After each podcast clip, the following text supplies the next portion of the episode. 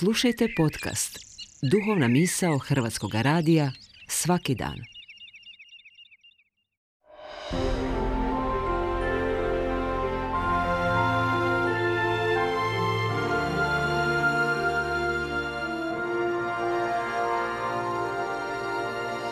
Duhovna misao. Urednica je Blaženka Jančić.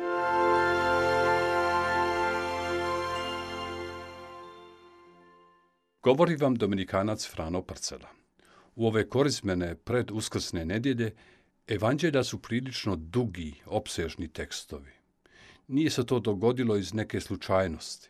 Crkva je svjesno učinila upravo ovakav odabir ulomaka evanđelja. Zašto? Liturgija ima posebice u vidu one osobe koje će u uskrsnoj noći pristupiti sakramentu krštenja. Stoga su nedjeljna evanđelja zamišljena kao mini katekeze, uvodi u osnove vjerovanja crkve i za one koji su već kršteni. Pretprošle nedjelje u evanđelju o susretu Isusa sa Samarijankom na Jakovljevu zdencu radilo se o pitanju što vjeruješ. Četvrte, prošle korizmene nedjelje, u više navrata i ujedno različitim sugovornicima je slijepac od rođenja kojemu je Isusovim zauzimanjem podaren vid, pokušava odgovoriti pa će posvjedočiti zašto vjeruje njemu, Isusu. Današnja perikopa evanđelja stavlja pred nas novi znak, novu stvarnost vjere, koja po svema opet nadilazi naše sposobnosti svaćanja dogođenoga. Riječ je o uskrsnuću Lazara. Zanimljivo, i ovaj put je riječ o dijaloškom susretu. Pogođeni postavljaju pitanja i tako kroz razgovor s Isusom približavaju se tajnama vjere, dolaze do svjetla vjere, ne samo riječima, nego i Isusovim dijelima. Na putu smo do uskrsa i upravo današnje evanđelje je izvjesni vrhunac kojim nam se želi približiti, posredovati pred ukus uskrsa upravo kroz čudo Lazareva uskrsnuća. Ukazujući na veličinu Božju, evanđelist Ivan nam želi pomoći odgovoriti na pitanje kome vjerujemo.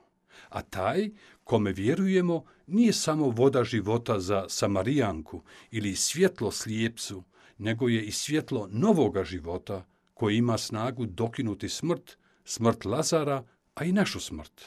Da bi pak bili dionici novog života, moramo ispuniti samo jedno, usuditi se vjerovati. Lako, olako izgovoreno, možda će netko primijetiti. Slažem se. Jer ako slijedimo našu ljudsku logiku, koja se ograničava samo na stvarnosti koje možemo dokučiti, shvatiti, e, onda je doista teško vjerovati u skrsnuće. Učiniti nam je odmak, iskorak. Tražiti nam je druge slike i stvarnosti iz našeg ovdje postojećeg života koji nam mogu pomoći doći do vjere u skrsnuće. Ne uvjerenja u uskrsnuće, jer smo to možda razumom domislili, nego predanja onome koji sam za sebe reče u današnjem evanđelju da je uskrsnuće i život. Kako u našem životu, tako i u našoj vjeri jedino ljubav ima moć izbaviti nas od smrti. Kako ovdje, sada, tako i u vječnosti. Ako vam prethodna tvrdnja zvuči isuviše doktrinarno, možda suhoparno ili platonski, onda doslovce primijenite praktični eksperiment da je onaj kojemu vjerujemo svjetlo svijeta, svjetlo života. Naime, kad se sretnu svjetlo i tama, uvijek pobjeđuje svjetlo. Isprobajte to praktično. Uvijek će tama nestati u svjetlo.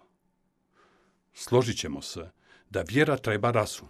Međutim, ne smijemo uskratiti mogućnost da u tom suputništvu i razum treba vjeru, jer ako boravimo samo u onome što nam je poznato, razumljivo, iz ljudske perspektive promatrano logično, uskraćujemo si mogućnost stići do obale on kraj našeg svaćanja. A puno toga ne razumijemo i nećemo razumjeti ako se svjesno ili nesvjesno odlučimo biti zatočenicima ovoga svijeta. Jer smrt ima puno lica i nije samo fizička pojava.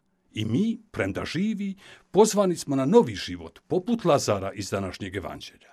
Svi mi vjernici smo kršteni u Isusovo uskrsnuće. Stoga ustanimo, krenimo u život i u perspektivi uskrsnuća, već u ovom životu.